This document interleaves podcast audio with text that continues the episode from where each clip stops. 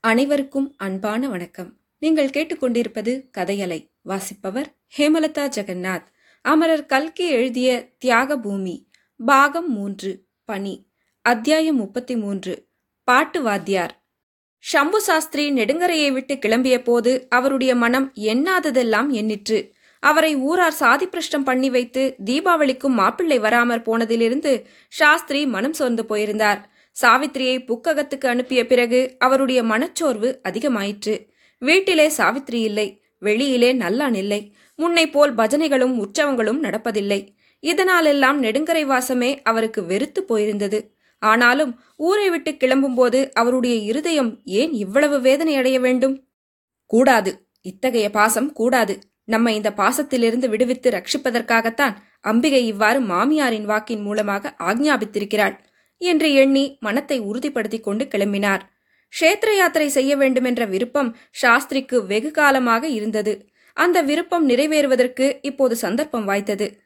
சிதம்பரம் திருவண்ணாமலை காஞ்சிபுரம் முதலிய கஷேத்திரங்களுக்கு சென்று அங்கெல்லாம் இரண்டு மூன்று நாள் தங்கி சுவாமி தரிசனம் செய்து கொண்டு கடைசியாக சென்னைப்பட்டினம் வந்து சேர்ந்தார்.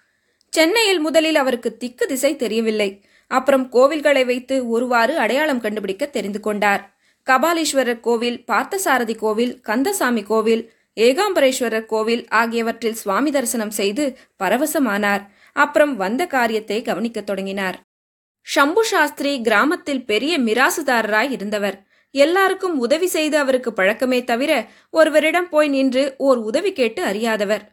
மேலும் இயற்கையிலேயே சங்கோஜ சுபாவம் உடையவர். அடித்து பேசி காரியத்தை முடித்துக் கொள்ளும் சக்தி அவருக்கு கிடையாது. அப்படிப்பட்டவர் முன்பின் தெரியாதவர்களின் வீடு ஏறிச் சென்று அவர்களிடம் ஒரு காரியத்தை கேட்பது என்றால் லேசான காரியமா? ஆனாலும் சாஸ்திரி பகவான் மேல் பாரத்தை போட்டு நெஞ்சத்தை திடப்படுத்திக் கொண்டு இந்த காரியத்தை தொடங்கினார். காரியத்தில் வெற்றி பெறுவோம் என்ற நம்பிக்கை மட்டும் அவருக்கு இல்லை. நாகரிகம் மிகுந்த இந்த பட்டணத்திலேயாவது பட்டிக்காட்டு மனுஷனாகிய நமக்கு பாட்டுவாதியார் வேலை கிடைக்கவாவது? என்ற அவநம்பிக்கை அவருடைய மனதுக்குள் கிடந்தது. அவருக்கே தம்மிடம் நம்பிக்கை இல்லாத போது மற்றவர்களுக்கு எப்படி நம்பிக்கை உண்டாகப் போகிறது?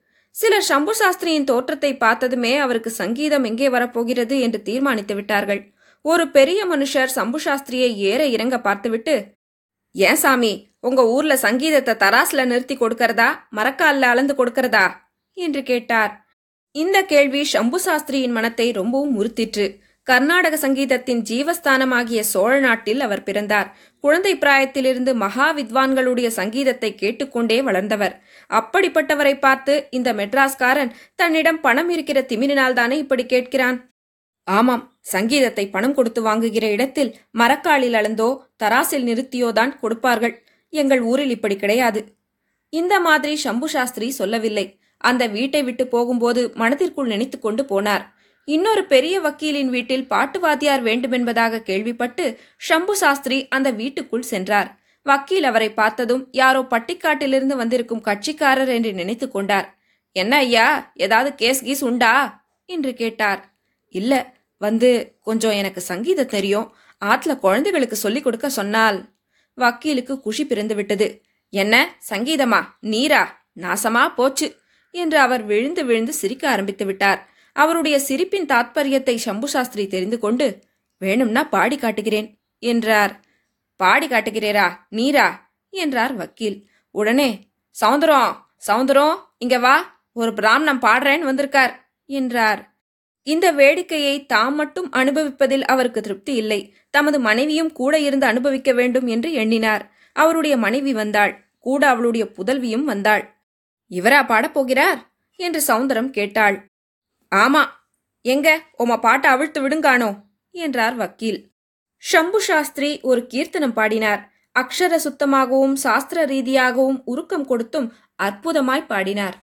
பாட்டின் போது ஒரு தடவை தாயாரை பார்த்து பெண் சிரித்தாள். ஏனென்றால் அந்த கீர்த்தனத்தை ஏற்கனவே அந்த பெண் ஒரு பாட்டுவாதியாரிடம் கற்றுக்கொண்டிருந்தாள் அந்த மாதிரி இல்லாமல் இவர் தப்பாய் பாடுகிறார் என்று பெண் சமிக்ஞையாக சிரித்தாள். தாயார் சமிக்ஞையிலேயே பெசாமல் இரு. என்று பெண்ணை அடக்கினாள். பாட்டு முடிந்ததும் வக்கீல் நிதானமாக ஏன் சுவாமி நீர் இப்ப பாடியது பாட்டா தவச மந்திரமா? என்று கேட்டார். அவருடைய மனைவி வித்வானை பார்த்து அப்படியெல்லாம் சொல்லாதீங்கோ. உங்களுக்கு பிடிக்கலன்னா வேண்டான்னுட்டு போங்களே என்றாள். ஷம்பு சாஸ்திரி எழுந்து வெளியே சென்றார். மற்றொரு பெரிய மனிதர் வீட்டில் சாஸ்திரிக்கு ஹார்மோனிய பெட்டி வாசிக்க தெரியுமா என்று கேட்டார்கள். தெரியாது என்றதும் போக சொல்லிவிட்டார்கள். ஒரு செட்டியார் பிளேடு கிளேடு கொடுத்திருக்கீமா? ரேடியோவில் கீடியோவில் பாடியிருக்கீமா? என்று கேட்டார். சாஸ்திரி இல்லை என்றதும் சர்தான் போய் வாரும் என்று சொல்லிவிட்டார்.